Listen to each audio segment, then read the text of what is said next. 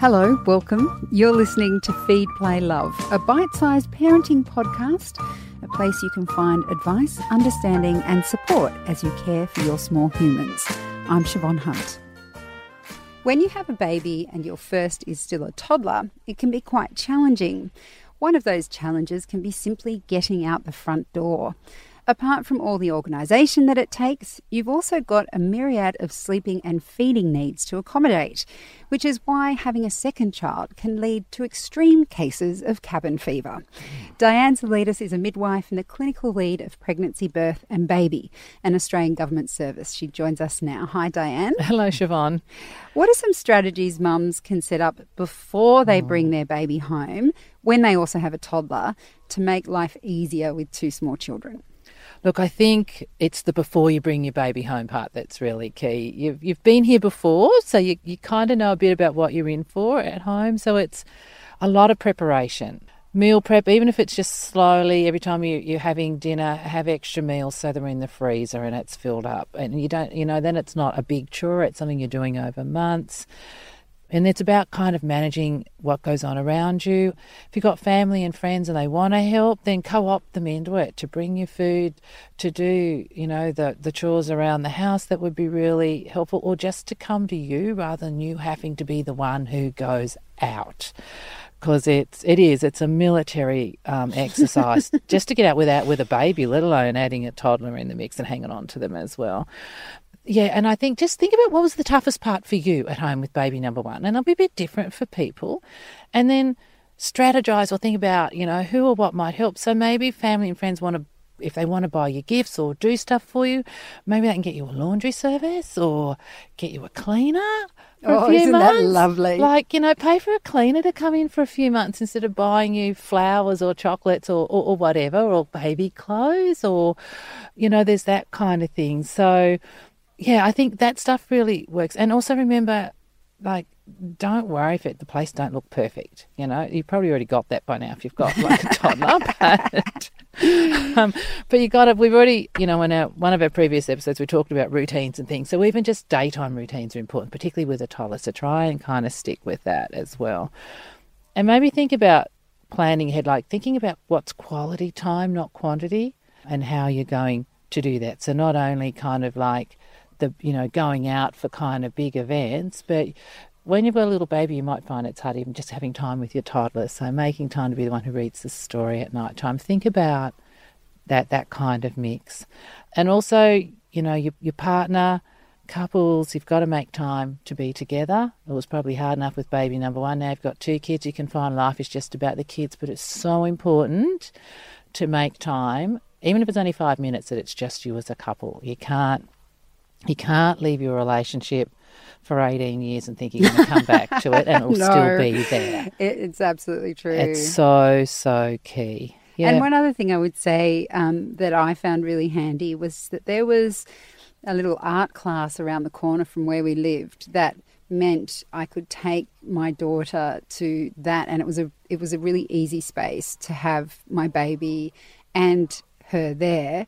But that's what playgroups are really good for. The playgroups mm-hmm. in your state, they're such a great space that you know your toddler will be entertained and that it will be an easy place to have your baby with you.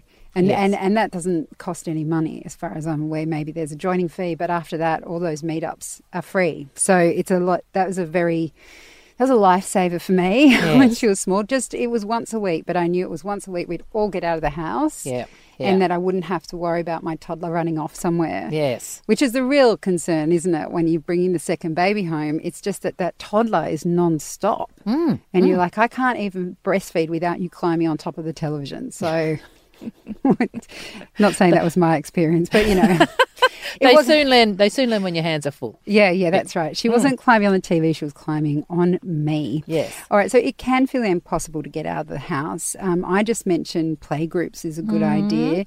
Do you have any other suggestions of how mums can get out with the minimum stress? Look, I had yes some kind of little bit. Maybe think a little bit kind of out of the box, but kind of if, if you know you're going to go out, like again, it's pre-planning. Pack pack your lunch boxes if you need those, and your bag that like the day before, so it's kind of there, assuming you can get out the door. But also start small. So you know, maybe like a walk to the park and back, or just a walk around the block. You've got the pram, you've got the toddler, go for a stroll, or even if you've got a front yard or a backyard, just like go out there. Like the toddler can run, the other child can run around in the grass. You can sit under the shade. Maybe you can even have a picnic in the backyard. You're out of the house in the sunshine, in the green. If you live in apartments, often they have green, like parkland areas, really close to come down to. And certainly if you live in the metro areas and in apartments, there's often other mums and the like around, so that you're going to kind of meet. Everybody's going to be there with their prams probably more people with dogs, but there'll be people there with prams.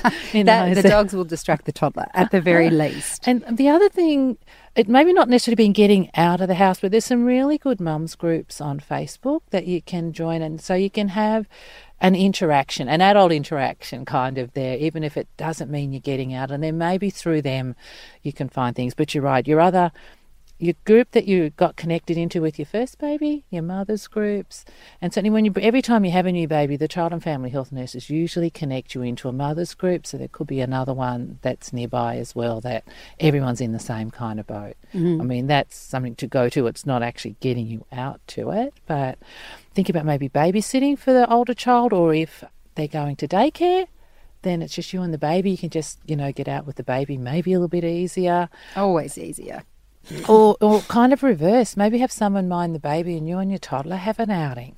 Which is lovely. Go and have babyccino somewhere, you know, um, while someone just watches Bubble, they're asleep. So instead of trying to do the lot, and then you have then you have that really lovely time with both your children. And you also realise how easy it was with one. what was I complaining about?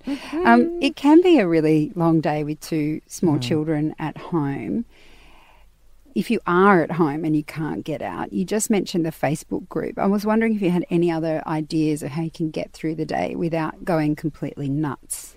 Okay, look, I think it's about your self care. So there's um, it's the big three. It's eating the right foods, exercising, and I know that doesn't mean going doing an hour at the gym or, or what have you, but doing something, and that could be incorporating it like you walk around the block, and and resting.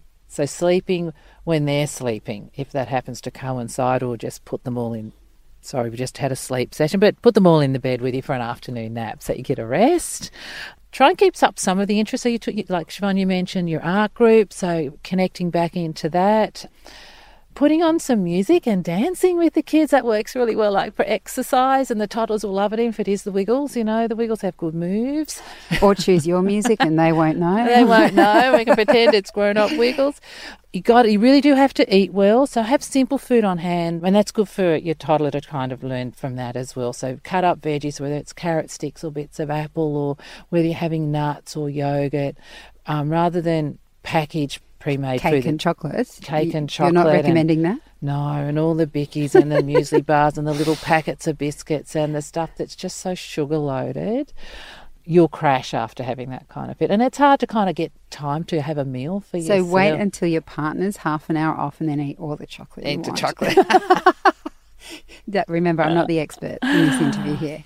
But um, but also seek help if you need it. Okay, there are people. There are, we have an amazing number of support helplines out there. So it's mm. just um, you can you can Google them. There's pregnancy, birth, and baby. There's Tresillian. There's parent lines in every state. There's Panda, the perinatal anxiety depression support people. So if you're feeling a bit anxious and you just don't know what that is and you can't cope, you can talk to them. If it's breastfeeding, there's the Breastfeeding Association. Counsellors, there's people that you can just ring up and have a have a chat to, and a lot of them will do just chat stuff. But sometimes you want to hear a voice and an adult voice at that. So yes, absolutely, they're there for that. Brilliant. Yeah. Diane, thank you so much for your time today. You're welcome, Siobhan. Thank you. That's Diane Zalitis. She's a midwife and the clinical lead of pregnancy, birth, and baby. Feed, Play, Love is a babyology podcast produced and presented by me, Siobhan Hunt. I'd love to hear from you, so if you'd like to get in touch, email me at feedplaylove at theparentbrand.com.au. See you next time.